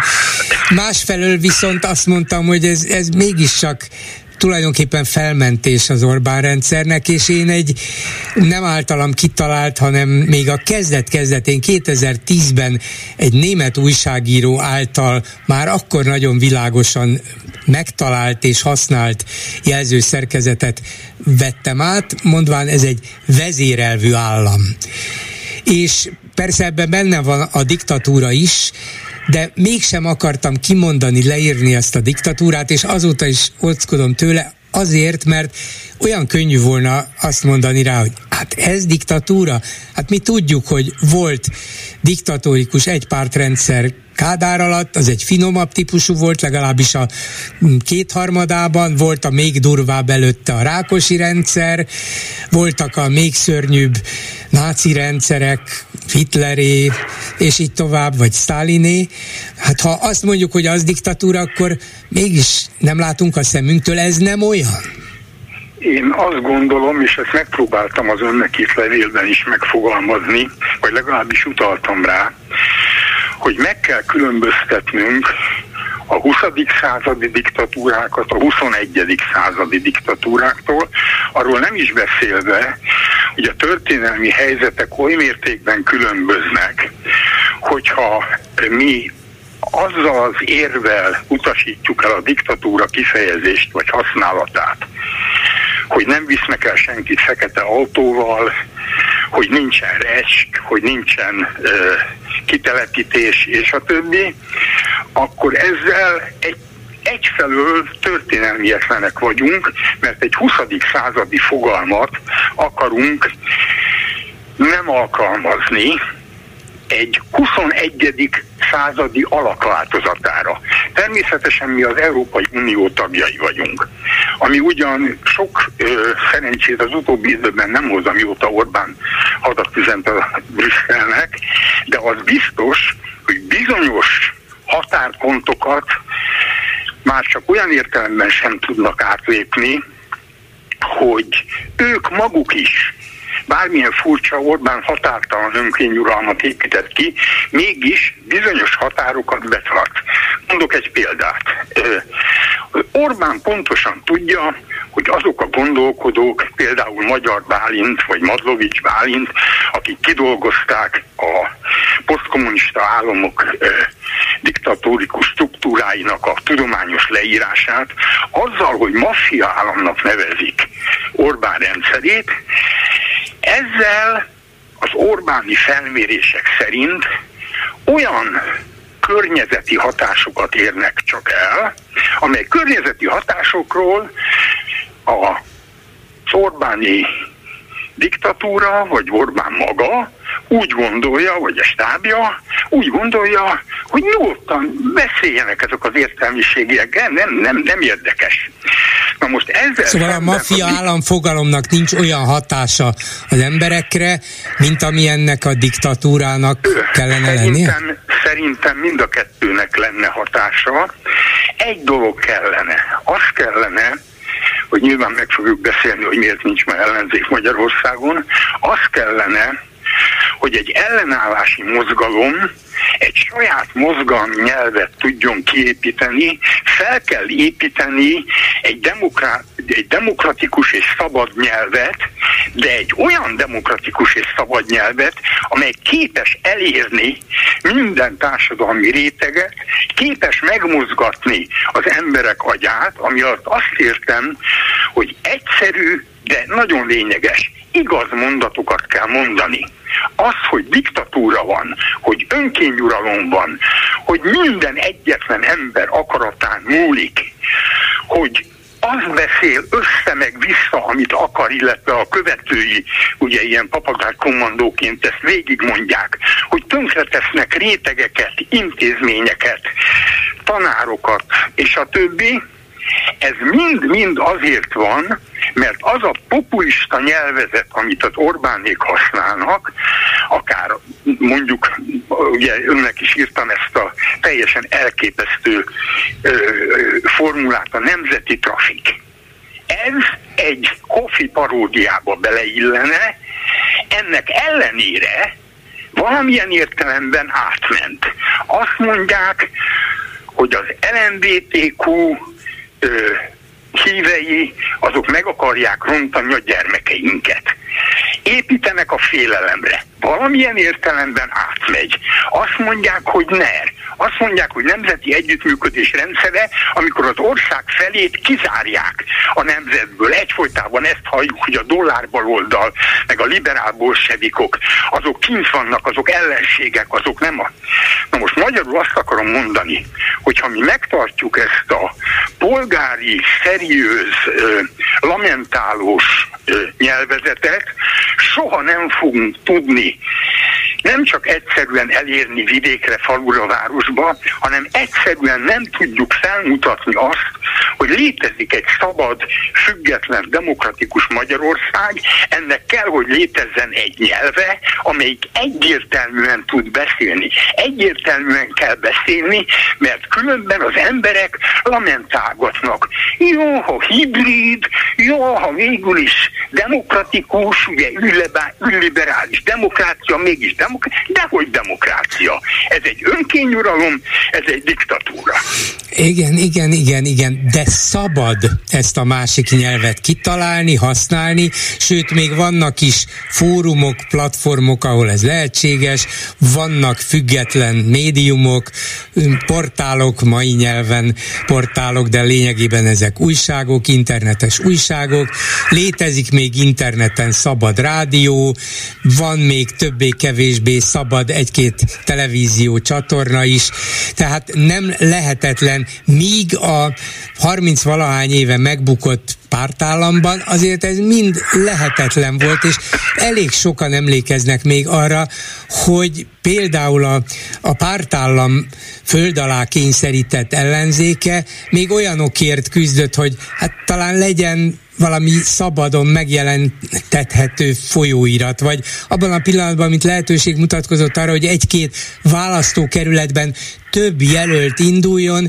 még Tamás Gáspár Miklós is kapott az alkalmon, és elindult a parlamentben, holott, holott tudta, hogy ettől még az egy diktatúra, és nem fog megbukni attól, hogy ő elindul és esetleg győz. Ezért azt gondolom, hogy most, amikor ezek a lehetőségek sokkal nagyobb számban léteznek, mégse lehet azt mondani rá, hogy ez ugyanolyan, mint a Kádár rendszer volt, vagy a Rákosi. Bol- Bolgár úr, többetszer mondom, nem ugyanolyan. Ez egy másik típusú diktatúra. Ez egy 21. századi Európai Unión belül létező ország, hogy mondjam, házi készítésű diktatúrája, amelyik persze azért hajaz Erdogánra, hajaz Putyinra, meg még sokakra, de minden esetre nagyon jól felmérte, hogy bizonyos szabályokat be kell tartani. Érdekli az Orbánt, hogy a Facebook ilyen különböző csoportjaiban dühöngő emberek őrületes szemét, vagy ilyen durva nyelven elmondják a véleményüket, de hogy érdekli. Érdekli, hogy kimegy 300 gyerek, és azt mondja, hogy tűrhetetlen, hogy tönkreteszed a jövőmet. De hogy érdekli. Érdekelte őt, hogy szétverte a CEU-t, szétverte az SZF-ét, szétverte az Magyar Tudományos Akadémiát, minden, ami valamilyen okból az ő útjába kerül, és ettől diktatúra a diktatúra, hogy egy személyi döntés kérdése az, hogy mit verünk szét, mit teszünk tönkre, és ugyanúgy egy személyi döntés kérdése, hogy mikor keményítünk és mikor lazítunk. Nem, nincsenek szakpolitikák, nincsen egészségügypolitika, nincsen oktatáspolitika, semmi ilyesmi nincsen. Van egy diktátor, van a diktátornak egy csapata, aki a saját hatalomban maradását, illetve a klientúra mindenkori gazdagodását kinevezett ez a patronus kliens rendszer, ahogy a magyar Bálint ezt szokta mondani, amikor a nagyhatalmú vezér, a keresztapa, a főnök kegyéből kinevezünk oligarchákat. Ezek az oligarchák, akik nálunk vannak a Mészárostól, leginkább a Mészáros példája jó erre, ezek nem a saját tehetségük révén lettek milliárdosok, ezeket kinevezték pseudomilliárdosoknak azért, hogy elfüggönyözzék azokat a valóságos mozgásokat, amelyeket az álközbeszerzéseken áll demokratikus módokon áll lenyúlnak, csak a helyzet az, hogy ezek valóságos számlákon, valóságos embereknél landolnak hát, igen, valahol. Igen, mind, minden, minden talán, igen. hogy ne dőljünk be, a szocializmusban is ez volt, hogy népi demokráciának hívták, hogy á, ott is voltak választások, igaz, hogy csak a hazafias népfronti jelöltjei közül lehetett választani, akik önmaguk voltak, de akkor is volt egy szocialista nyelv, amely az emberek, gondolja meg, 56 után szétverik a forradalmat, már elkezdődnek a kivégzések, lecsukások vannak, és ott van egy millió ember május 1-én.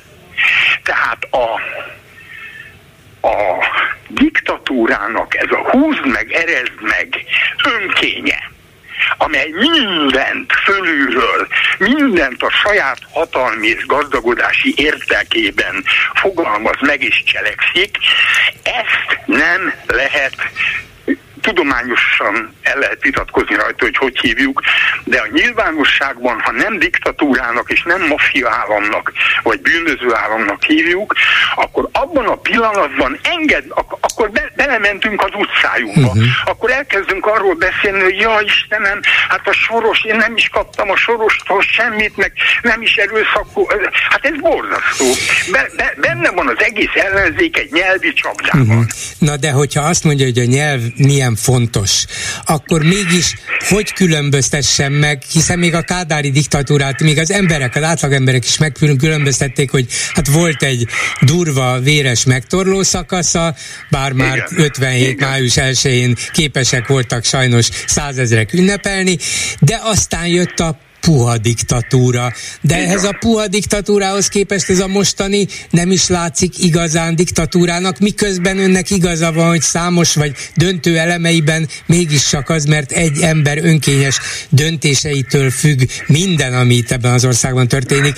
De hogyan különböztessük meg mégis, hiszen a nyelv fontos. Ha ez is diktatúra, meg az is diktatúra, meg az Erdoáni is diktatúra, ahol ezreket tartóztatnak le politikai okokból, és dugnak bőr börtönbe, meg a Putyini is, ahol ugyan tartanak választásokat és vannak ellenzéki pártok, de ott aztán garantáltan nem győzhet az ellenzék, és minden komoly ellenzéki azonnal börtönben végzi, meg kell valahogy különböztetni. Hát ez is diktatúra, az is. Hogy különböztessük meg? Meg a szocializmusban ez nagyon vidáman sikerült, ugye Magyarországot a legvidámabb baraknak hívták a Kádári érában, és mindenki tudta, hogy az NDK-ban, Bulgáriában, a Szovjetunióban sokkal keményebb viszonyok vannak, mint Romániáról nem is beszélve, mint Magyarországon. Ennek ellenére egyetlen normális embernek nem jutott eszébe, hogy Magyarországon a rendszert magát ne diktatúrának hívja.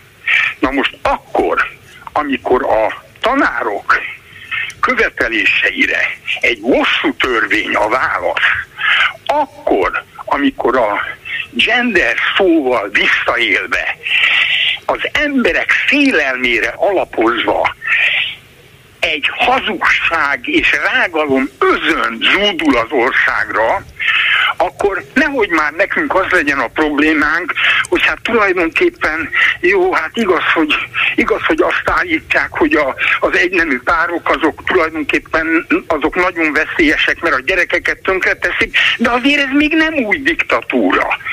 Én azt gondolom, hogy egy alapvetően koherens, kemény nyelven kell, egyszerű nyelven beszélni, és az egy következő harmadik, negyedik, ötödik lépése egy mozgalomnak, hogy amikor majd erről félórás előadásokat kell tartani a falvakban, akkor hogyan fogja ő ilyen kifinomult módon megkülönböztetni mondjuk a putyini diktatúrát, meg az Orbán diktatúrát, én szerintem is meg lehet uh-huh. Igen.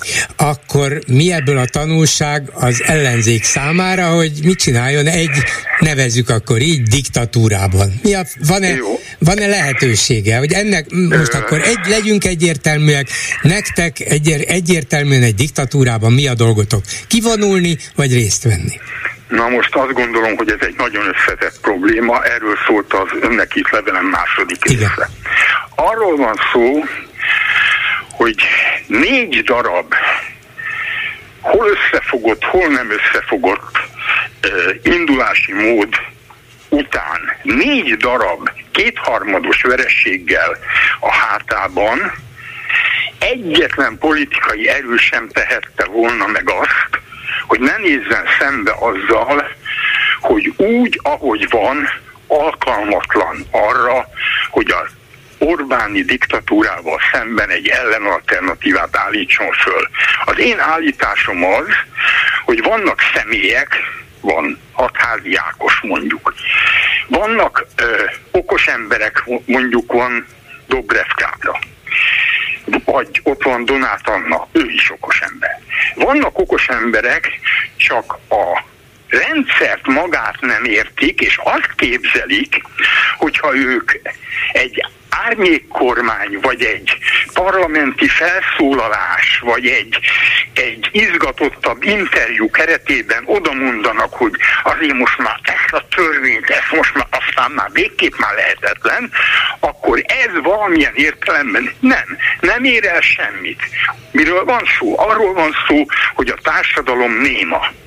A társadalom nem azért néma, mint sokan gondolják, és ezzel is vitatkozom az önnek írt cikkemben. Ugye sokan azt mondják, hogy a magyar társadalom gyáva, a magyar társadalom fél, a magyar társadalom nem szolidáris, sőt barátaim mondják azt, liberális barátaim, hogy ez egy jobbágy nemzet. Fraszkarikát Arról van szó, hogy egy rettenetesen nehéz történelmen átment nemzetet. Nem lehet fügyszóra ellenállási mozgalommá szervezni. De azért mégiscsak egy árulkodó dolog a mi tehetségünket nézve, vagy mondjuk az ellenzéket tehetségét nézve, hogy 13 vagy 14 év alatt az ég egy a világán nem jutott el sehova. Írtam önnek azt a példát, hogy azt, hogy a parlamenti pártok alkalmatlanok az Orbán alternatívájára, ez szerintem nem is kérdés. Ezen nincs, nincs, nincs mit beszélni. Lennének a civilek, és amikor én megláttam, hogy március 15-én 100 civil szervezet szervez az Andrássy úton valami ö, kétnapos rendezvényt, akkor azt gondoltam, hogy na ez az. Valahogy össze fog gyűlni ugye a 100 civil szervezetből. Lesz 200, a 200 civil szervezet nem tudom, 5000 tagjából lesz 50 ezer, és a többi. Ehelyett néhány ezer ember lézenget két napon keresztül az András úton. Miről van szó? Arról van szó, hogy a civil szervezetek, a szakszervezetek és az ellenzéki pártok alkalmatlanok. Mindenki másért alkalmatlan, Gyurcsány természetesen egy tehetséges rétor ezzel szemben. Soha a büdös életbe az ő vezetésével nem lehet megverni Orbánt. Orbánnak egy ajándék az, hogy Gyurcsány az ellenzék vezetője, és azon kívül arról van szó, hogy a tehetségtelenség egy idő után erkölcstelenségbe csapát. Tehát mennyi ideig fogja még az ellenzéki térfelet egy olyan 6-7-8 akárhány párti brigád birtokolni, akik tökéletes részei lettek ennek a rendszernek, ugyanis el van bábozva, ide jön egy EU-s küldöttség, akkor azt mondják neki, hogy hát jó, tessék átmenni a másik szobába, ott van az ellenzéki párt, majd ő megmondja, hogy mi az ő zöld politikája. Na de ezek a pártok nem léteznek. Ezeknek a pártoknak sem befolyása, sem szerepe, sem alternatíva képző ereje nincsen. De hát látja, a civil szervezeteknek sincs. Tartom a politikában az önbírálatot. És az önbírálat és az önkritika hiányzik az egész magyar hogy mondjam, ellenzé, idézőjelben mhm. ellenzékének nevezett térféről, a civilektől is, a szakszervezetektől is, és a pártoktól is. De ha ez, Tehát de ha ez így van... Az a megoldás, hogy bizony el kell kezdenie összekapaszkodni legkülönbözőbb szervezeteknek, és ugyanúgy, ahogy 1988-ban a szabad kezdeményezések hálózatából szép lassan kialakult az SDS, ugyanúgy szép lassan egy nemzeti ellenállási mozgalomból, ezt hívom én nemnek, szép lassan, nem két hét alatt ki fog alakulni egy nagy-nagy gyűjtőpárt, és ez a nagy-nagy gyűjtőpárt egy az egyben felveheti a versenyt az Orbánékkal ezekben a korlátozott és manipulált választásokban, és abban a pillanatban van alternatíva. Ehhez tömegeket megmozgató ellenállási mozgalmat kell szervezni. Enélkül, hogy állandóan mindenki a hogy mondjam, a saját stabilitását, most nem anyagi értelemben mondom, védi, félti, hát a pedagógus szakszervezetek 10%-át fedik le a megnyomorított pedagógusoknak. Hát ez így nem megy. Hát, hát nem, nem megy, csak nem, nem tudjuk, a, nem tudjuk a receptet. Meg, nem. spékelt rendszerrel, hogy mondjam, glasszé kesztyűben felhangon sétálni fel igen, alá, igen, hogy igen, már igen. megint adtam két interjút, és milyen jól lelepleztem igen, de, azt a disznóságot, amit a de nem, nem tud, igen. tegnap De nem tudjuk a receptet. Sem a pedagógus szakszervezetek nem tudják, hogy hogy tudnának tízezer ember helyett százezret megszólítani, sem a civil szervezetek, az összes többiek nem tudják, mert csak néhány száz tagjuk van, és az se nagyon de, fogható hadra, és az ellenzéki pártok sem tudják. Úgy látszik Magyarországon, Magyarországon nincsenek meg a tömegek, és nincs meg az a kellő tömeghangulat ahhoz, hogy változás jöjjön. Erre azt tudom mondani, hogy ez egy kulcskérdés, amiben nem értünk egyet. A, én azt gondolom, nem arról van szó, hogy nincsenek meg a tömegek, hogy ne lennének meg a tömegek. Arról van szó, hogy a 80-as években a gazdasági élet egyre rosszabb állapota párhuzamosan egy másik folyamatot is generált. Elkezdtek szépen lassan, én tagja voltam a demokratikus ellenzéknek, tagja voltam a szabad kezdeményezések hálózatának, tagja voltam a TDDS-nek, a Tudományos Dolgozók szakszervezetének, amely szakszervezet, amíg igazán az volt, valami elképesztő erővel vette tudomásul, hogy egyszerre kell politikát és érdeket védenie, és az egész elkezd, el, képzelje el, hogy a TDDS-ben együtt ült a későbbi kisgazda, MDF-es, SZDSZ-es, NSZP-s, öregőrök, tudja még kicsoda pártpoli ember, mert az embereknek van szükséglete, nem mondjuk állandóan azt, hogy nincs, hanem próbáljuk meg őket valamilyen organizációkon keresztül elérni, és ahogy egyre több és több embert érünk el, ebből a, azt kell tudatosítani, hogy egy átfogó alternatív ellenállási mozgalom kell. Nem lehetnek részcélok egy olyan diktatúrával szemben, amelyiknek nincs szakpolitikája, amely a belügyminiszternek adja oda az oktatási tárcát. Hát maga ez egy kabaré. De ezzel a rendszerrel szemben ö, tárgyalásos módon, meg glasszékesztyűben nem fogunk tudni előbbre jutni. Akkor fogunk előbbre jutni, hogyha ugyanúgy, mint a netadónál százezrek fognak kimenni bárki, bármi ügy kapcsán is az utcára, tévednek azok, akik azt hiszik, hogy a konkrét ügyekre kell koncentrálni. A konkrét ügyek lényegesek, de a konkrét egyedi, az ápolónők sérelmeiből soha nem lesz rendszerváltás, és soha nem lesz demokrácia Magyarországon, mert ilyen történelmünk van.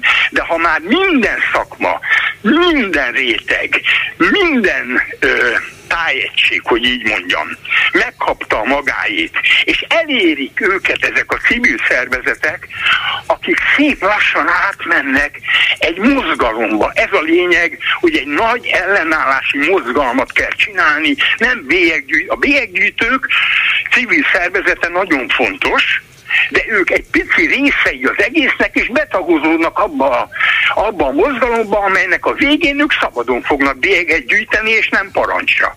Azért ez előbb-utóbb nekik is le fog esni. Köszönöm szépen Kardos Andrásnak. Minden jót, viszont hallásra. Minden jót, viszont hallásra. Köszönöm szépen. Háló, jó napot kívánok! Háló, Láncos Veronika vagyok, üdvözlök jó napot kívánok, és azért ragadtam meg a telefont, mert hallottam Kardos András, és ehhez kvázi mondjuk így részben vitázóként szeretnék hozzászólni. Teljesen egyetértek odáig vele, hogy mi egy önkinyaralomban élünk. Az, hogy önkinyaralom szerintem is azt jelenti, hogy egyen önkényes döntések születnek, és nyugodtan kimondhatjuk, hogy Magyarországon ez az önkény, ez, ez valójában Orbán Viktor, aki nek az akarata korlátlanul érvényesülhet, ehhez építette fel ezt a rendszert, amiben élünk.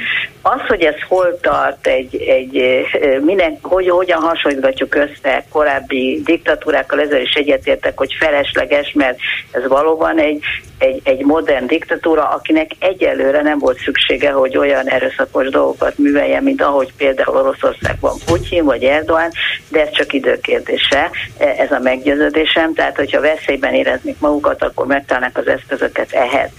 De azzal is teljesen egyetért, a nyelv az nagyon fontos. De a nyelvi környezetbe szerintem, és itt jön a csavar, amivel már nem értek egyet Karcs hogy ő maga ő maga és az egész ellenzék kis sajtó jelentős része abban a, abban a csapdába esik, hogy valójában az ellenzéknek a folyamatos fumigálásával, azzal, hogy alkalmatlannak nyilvánítja azokat, akik Magyarországon ma ellenzéki feladatokat végeznek el, azzal, hogy azt sugalja, hogy ezekkel aztán soha büdös semmit nem lehet érte, elérni, valójában megvalósítja azt a dolgot, amit Orbán Viktor kezdettől kezdve stratégiai célnak tekint, hogy a, a, politi, a politikusát tegye a magyar társadalmat, ez teljesen sikerült, mert reménytelenek érezzék az emberek azt, hogy itt maguk kezükbe vetik a sorsokat és alakíthatják. És ugyanilyen hihetetlen tévedés ez a civil kontra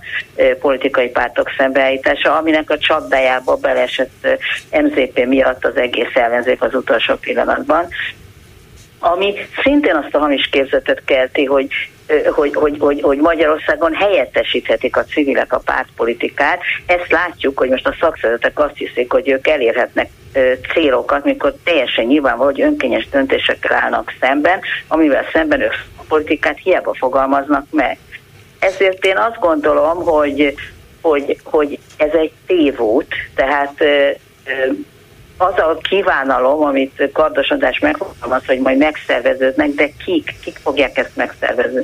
Honnan jönnek azok az emberek, akik megszervezik? Meg kell szerveződni. Ez egy kvázi voluntarizmus, hogy majd jönnek valakik és megszervezik. Nem, ez az ellenzék, ezek mi vagyunk, az ellenzéki pártok, és mi ellenzéki szavazók, akik mögöttük állunk, és akik elhisszük ezt a tévedést, hogy akkor lesz itt jó ellenzék, ha eltűnik a jelenlegi. Itt nincs tabularáza, ez nem úgy van, hogy lecserélem a mosógépet egy újra. Itt, itt, itt élünk együtt közösen a történelmünkben, és csak egymásból nőhet ki a másik. Még egyetlen mondatot szeretnék hozzátenni az ellenzéki kérdéshez, hogy az önmagában, tehát még egy közbevetés. Az, hogy itt kvázi tehetségtelen lenne az ellenzék azért, mert tehetetlen, és akkor már egyszer, mint rögtön immorális lehet, hogy egyáltalán Igen, bocsánat, ez, ez, egy, ez egy nagyon jó, Igen? nagyon jó különbségtétel, és nyelvileg is találó, hogy tehetségtelennek mondjuk, mondják sokan, miközben csak azt akarják ezzel üzenni, hogy hát tehetetlen. Hát biztos azért tehetetlen, mert nincs meg a tehetsége ahhoz, hogy tegyen valamit, Igen. pedig nem erről van szó, tehetetlen, mert olyan az általános helyzet, olyanok a feltételek, a körülmények, nem feltétlenül azért, mert tehetségtelenek. Vannak köztük és jobbak és rosszabbak. Ugrás, Persze, ráadásul ő a hibás. Igen, igen, immorális, igen. mert egyáltalán ott van. Igen. Mert foglalja a helyet. Így Mint van. hogyha itt ez olyan lenne, hogy, hogy el lehet foglalni a helyet, és ha itt jönne valaki, aki elemi erővel tehetséges, az csak azért nem tud jönni, mert ezek itt vannak. Tehát ez, ez, ez ez, ez nem igaz. Tehát ez, ez, ez, ez sajnos belesünk ebbe a csapdába, és ebben vergődünk. De még egyetlen mondatot szeretnék még mondani a, a, a, a, arról, hogy mert ugye itt négy kétharmad, és ez bizonyítaná a tehetségtelenséget. És azért, azért én annyit mondanék, hogy mind az összes választásnál kimutatható, hogy ez ez, ez, ez azért mindig azért volt, mert az ellenzék hagyta saját magát megosztani, és én azt a súlyos állítást kockáztatom meg, hogy se a magyar ö, ellenzéki szavazó, se a magyar ellenzéki pártokban tevékenykedők egy jó része ö, nem érti, hogy mit jelent az együttműködés. Tehát az, e, eddig megpróbáltak úgy együttműködni, mint hogy teljesen mindenki egyenlő jogú, független, hogy hány szavazó áll mögöttük, mindegyik mindent megmondhat, mint hogyha nem ne azért annak súlya, hogy ki mögött mennyi szavazó áll. Tehát azért ez nem úgy működik, tehát Magyarországon nem értik, hogy mi az, hogy koalíció, mert a koalíció az azt jelenti, hogyha én egy pici párt vagyok, és szüksége van az én pici szavazó rétegemre, akkor azt mondhatják nekem, hogy jelölt ki a legfontosabbat, ami neked te szeretnél képviselni, és ígérjük neked, hogy azt a legfontosabbat beépítjük a közös programba. De Magyarországon azért bukhatott meg még az utolsó pillanatban is a, a, a, a megállapodás, hogy hat párt végre eljutott ide, és akkor jött valaki, akinek strukturálisan az volt az érdeke, hogy ezt felbontsa, mert ő mögötte nem volt ilyen politikai erő. És ez is valahonnan onnan származott, mint hogyha a civilek okosabbak lennének, meg ügyesebbek, meg hitelesebbek, mint a pártok. És addig, amíg ezen nem lépünk túl, addig nem is lesz változás. De én nem valami misztikus jövőben keresném ezt, hanem azt, hogy valahogy megérteni a magyar társadalom, hogy ezt úgy szokták csinálni, hogy azt akarom, hogy erős ellenzékem legyen, hogy képes vagyok arra, hogy elfogadom, hogy akik ott akármilyen hierarchiában működnek, létrehoznak egy közös ö, programot. Uh-huh. Értem, de ez nem feltétlenül nemzeti ellenállási mozgalom kell, hogy legyen, mint ahogy Kardos András képzel. Hát a nemzet, én nekem egyébként már 12 év az a véleményem, hogy az ellenzék, ő ki szavazó, az erős ellenzéket akar ha látja az erős ellenzéket, mert látott egy erős együttműködést, akkor oda fogja adni a szavazatát. Addig, amíg ezt nem fogja látni, addig megy ez a lamentálás, hogy ki menjen, ki maradjon, ki jó, ki nem jó, ki alkalmas, ki nem alkalmas. Egyszerűen én szerintem most arra egyébként kísérlet kérdés, hogy sikerül-e a DK-nak, hogy akkor mondják, hogy eddig úgy csináltuk, hogy itt mindenki egyforma, akkor most megpróbáljuk úgy, hogy mi leszünk a legnagyobb, és akkor egy idő után mindenki rájön, hogyha a labdába akar akkor szövetséget kötünk. Tehát én szerintem most lehet, hogy ez se sikerül. Lehet, de, de ez is ez egy, igen, ez egy lehetséges másik út. Köszönöm szépen, viszont hallásra. Köszönöm, viszont hallásra. És mit írnak a Facebookon Lőrinc Saba? Szia Gyuri, köszöntöm a hallgatókat. Továbbra is élénk az érdeklődés Böjte Csaba alapítványa körül, ezúttal azonban egy kicsit másabb aspektusban világította meg egy kommentelő a, a dolgot. Böjte Csaba hálózatának egyetlen célja, hogy, a, hogy román gyerekekből magyar gyerekeket neveljen, ez szerintem ebben a formában nem teljesen igaz, hogy ne szűnjenek meg a magyar nyelvű iskolák. Közben meg a Magyarország nyugati határán élő magyar gyerekek Ausztriában járnak iskolában, nem magyar nyelven tanulnak, meg lesz még ennek a bőjtje.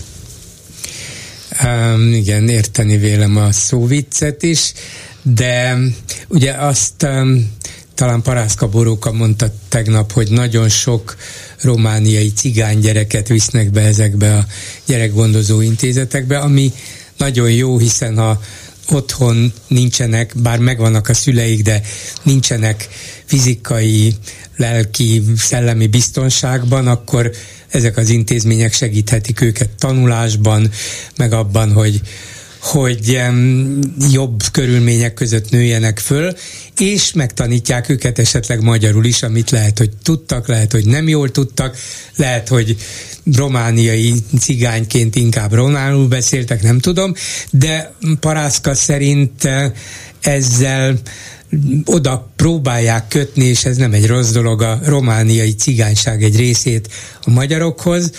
Bizonyos értelemben ennek mm, politikai és, ha tetszik, nemzetpolitikai értelme is van. Tehát ez nem volna rossz dolog, mint ahogy alapvetően nyilván ezek a gyerekgondozó intézmények jó kezdeményezések voltak. Nyilván csak, megfelelő csak felügyeletek kéne, hogy csak, legyen. Igen, csak nem szabad mindent ráhagyni arra az úgynevezett szentemberre, hiszen ő annyira hibátlan, hogy, hogy majd megoldja. De nem biztos, hogy erre egy ekkora szervezetet tud kezelni. Valószínűleg ez egy emberrel nem is tud működni, ahhoz már túl nagy lett. Kinőtte őt, és nem is biztos, hogy föl van rá készítve a Facebook bejegyzéseiből kiderül, hogy hát nem biztos, hogy ő az, aki alkalmas arra, hogy lelki vagy szakmai útmutatást adjon ahhoz, hogy hogyan kellene ezekkel a gyerekekkel bánni, mert nem élt ilyen világban, nincs ilyen képzettsége, nem, nem ezt tanulta, nem ezt tudja, valamilyen szervezőkészsége van, meg nyilván hihetetlen ereje, hogy ezt létrehozta, és kiárja, és működtesse, de ahhoz, hogy ez jól működjön, ahhoz,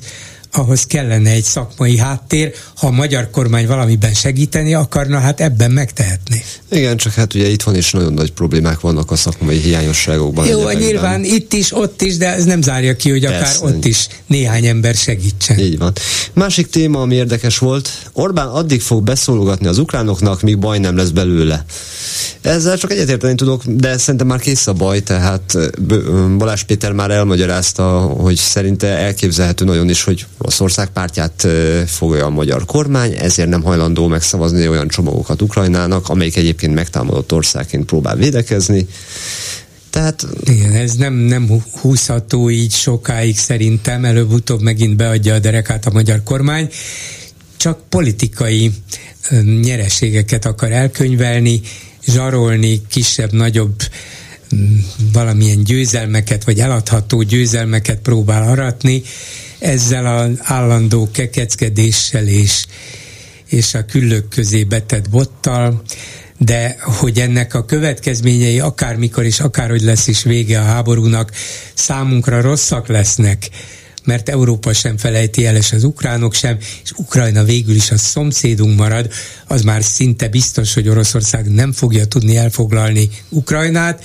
Szóval ezzel az Ukrajnával még az ottani megmaradt magyar lakosság jövőjét is veszélyeztetik. Hát volt egy ilyen kijelentése a miniszterelnöknek, hogy Ukrajna nem nyerheti meg a háborút. Erre felhívta valaki a figyelmet a kommentelők között, hogy 15 hónapja folyik az a háború, amit nagyjából 10 nap alatt akartak az oroszok lezavarni.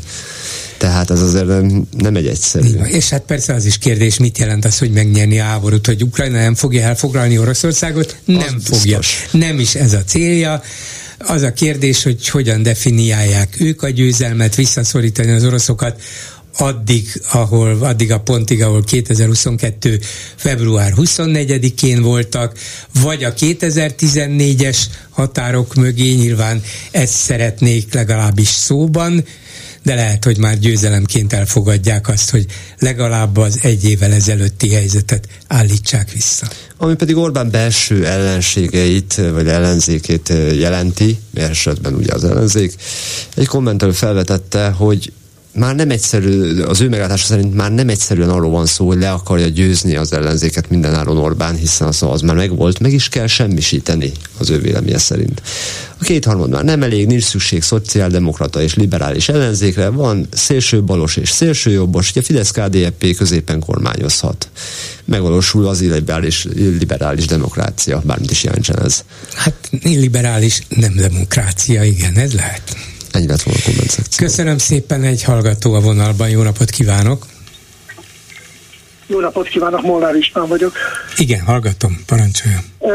Hallgattam az előbbi riportot is, meg az előző hozzászóló hölgyet, és az jutott eszembe, hogy már évek óta hallgatom az ön műsorát, hogy mindenki mindenről beszél, de még egyetlen egy ellenzéki párt sem vetette fel annak a lehetőségét, hogy mi itt köztársaságot és demokráciát akarunk. Ez valahol elsikad a, a beszédben. Ezt konkrétá kellene tenni, azt kellene mondani nyíltan, hogy ezt akarjuk, és ehhez kellene egy új szerveződés, egy új egység, és lehet, hogy akkor az emberek mellé, mellé állnának, és, és támogatnák, és, és meg lehetne dönteni ezt a, ezt a fajta ö, ö, demo, ö, hogy mondjam, demagóg rendszert. Uh-huh. Nézze azt, hogy demokráciát és köztársaságot akarnak szerintem kezdettől fogva az Orbán rendszer kialakulásának kezdeteitől fogva mondják az ellenzéki pártok, főleg a, a, a baloldali vagy balliberális pártok, nevezzük őket most az egyszerűség kedvéért így, csak úgy látszik, hogy nem mozgattak meg elég embert, és ebből azt a következtetést vonták le, hogy nem elég demokráciát, jogállamot, köztársaságot követelni, hanem inkább a konkrét megélhetési ügyeket, visszaéléseket, lopásokat, korrupciót, ezt kell előtérbe állítani, mert az hát, ha jobban érthető nem, lesz az embereknek. Nem, nem hiszem. Nem hiszem. Azt gondolom, hogy egy konkrét célt kell meghatározni. Köztársaságot akarunk, demokráciát, békét és nyugalmat.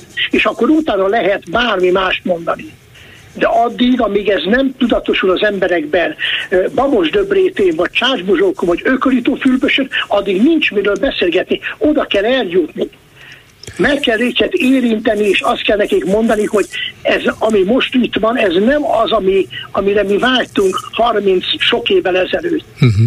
De ha az emberek azt, azt mondják, mondani, hogy... hogy, hogy a demokrácia, meg köztársaság az, az, hogy én szabad vagyok-e, hát akkor azt kell mondanom, hogy nem bánt engem senki, még elmehetek akár Amerikáig is, vagy Kanadáig is. Bolgár úr, a, a, a Kádár rendszerben is úgy volt, hogy senkit nem bántottak alapjában véve, és mégis működött a rendszer, és tudjuk, hogy milyen volt. Én annak idején én benne voltam, tehát konkrét tapasztalatomban. De nem erről szól a történet. Arról szól a történet, hogy el kellene jutni az egyszerű emberig, már bocsánat a kifejezését, aki, akit, akit föl kell ébreszteni. És azt kell neki mondani, hogy jó reggelt kívánok, most kell csinálni demokráciát, most kell csinálni köztársaságot és nem egy, áll, egy, egy illiberális demokráciát, és nem egy, egy olyan államot, amelyik, amelyik a perifériára szorul a világon mindenhol, ahol lassan szégyen lesz kimondani azt, hogy magyar vagyok. Hát Tehát igen, igen, igen, igen.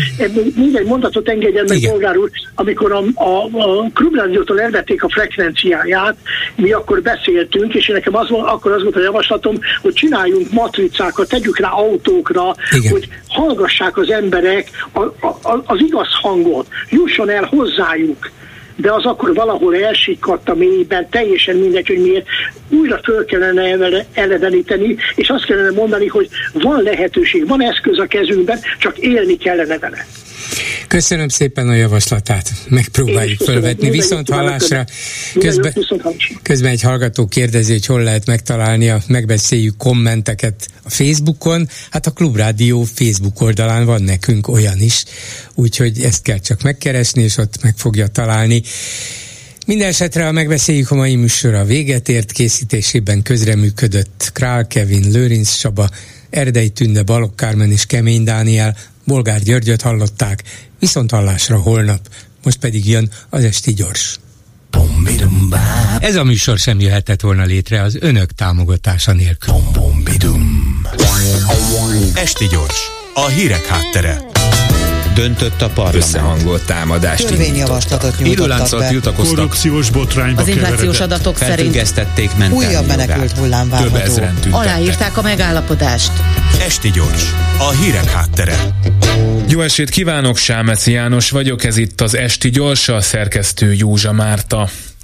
Hogyha ön az összefogás híve, bocsánat, nagybetűvel, tehát az összefogás híve, azaz azt tartaná üdvösnek, hogyha az ellenzéki pártok közös listán, pártszövetségben, vagy akár egy pártként indulnának el minden választáson, akkor ismét nagyjából közös platformra került az összefogás legnagyobb támogatójával, Orbán Viktorral.